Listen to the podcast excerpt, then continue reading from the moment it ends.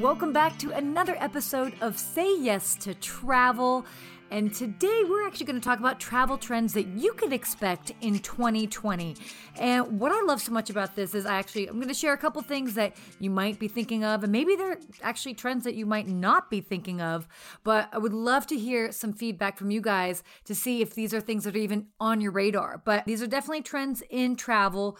And what I love so much about just talking about travel trends just in general is I love actually like discovering them and being like, oh, wow.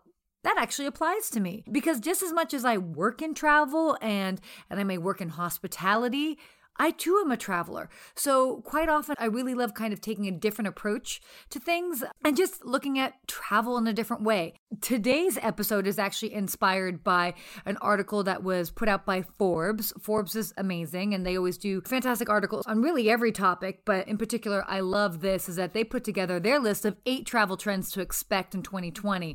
So let's go ahead and dive in and see what we can expect in the world of travel this year.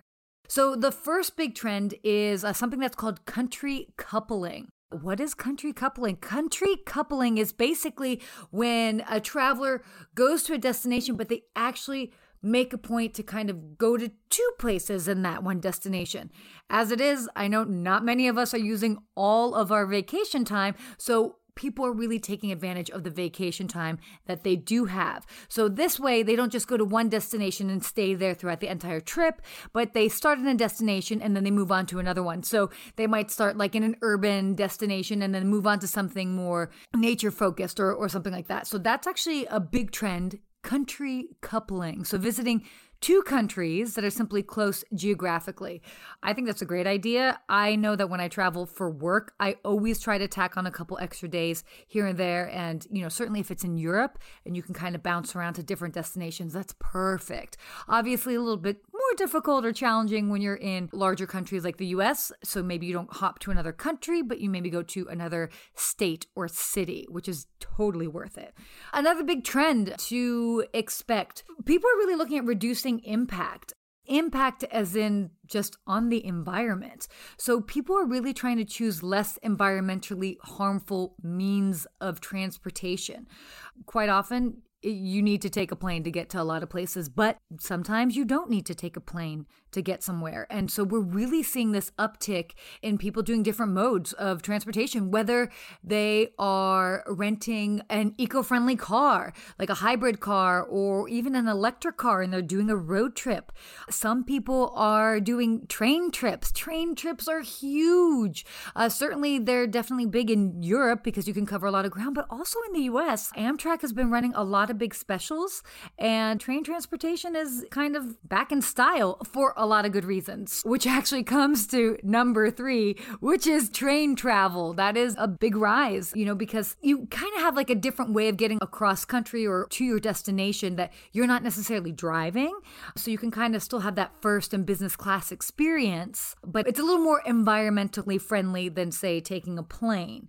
But I actually think that we're going to see a big rise in luxury train travel over the year, and maybe even like in the next coming years as well too, just as there is a rise in train travel, a rise in the demand.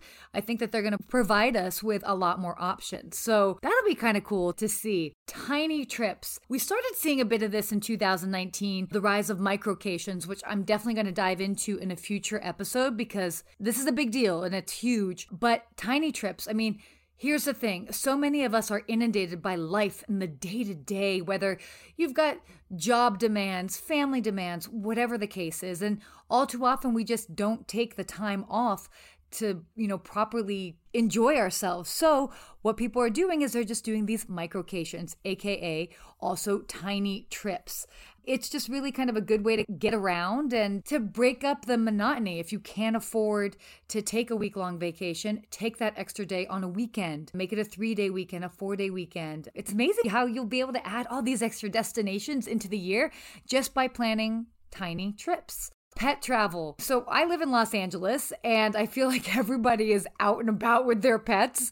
Certainly I've worked in a pet-friendly hotel for quite some time, but even as a concierge and even as working in luxury hotels where it's been pretty much acceptable to bring pets over the years, compared to 15 years ago, where, yeah, some people would bring pets and, you know, you kind of be like, okay, wow, they can't, you know, part ways with their pets for a little bit while they go on a trip. Now, everybody travels with their pets. Everybody. And you're also seeing hotels feed into this. For example, the London West Hollywood in Los Angeles, which is also where I moonlight as well too, very pet friendly, so pet friendly that they decided to get 2 English bulldogs as their mascots. I don't know what says pet friendly more than actually having real dogs as your mascots, but ever since that happened, the number of people that come with their dogs has significantly risen. And not only at that hotel and that property, but I've seen it across the board.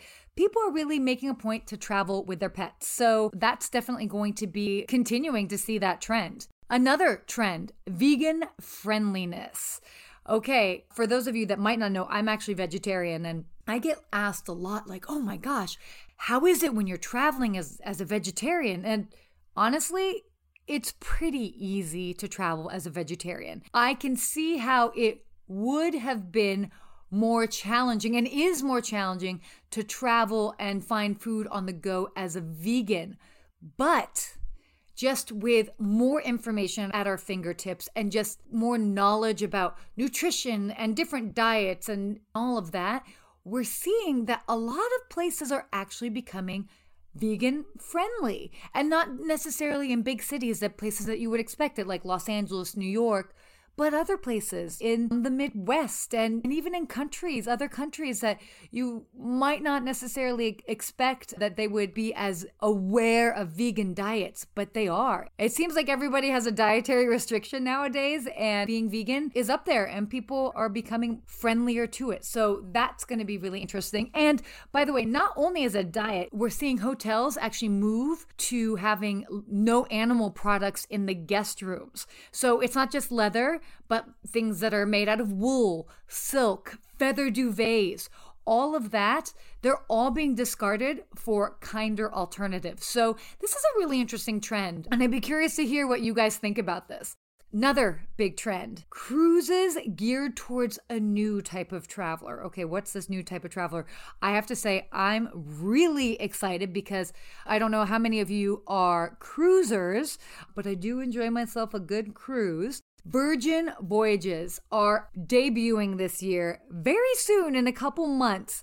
Fingers crossed, I am set to sail with them in April, and I can't wait to share with you guys what that's all about. But Virgin Voyages, that's going to be a game changer. If you're familiar with the Virgin brand, you've got certainly the airlines like Virgin Atlantic, there was Virgin America for a bit. Then you have Virgin Hotels. There are a couple that have been popping up. And now Virgin is taking to the high seas with Virgin Voyages. And what makes this different than, say, you know, some of the other big brands like Norwegian, Celebrity, is this is brand new. And they are really targeting a different type of traveler.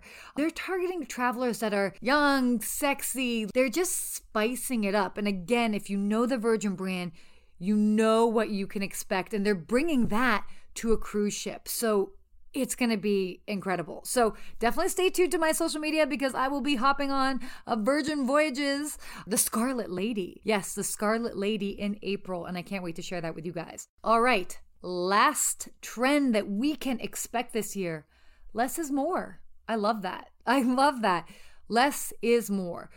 Some travelers are actually reducing the over-the-top ultra-luxe travel experience, and they're really kind of going for something a bit different, quote-unquote Spartan travel, which basically they're giving up all the frills of traditional travel, including convenient tech, in exchange for a simpler way of life. You can think of it, you know, people that are really looking to unplug. They don't want necessarily the fancy and all of this. They just want to go back to simple times.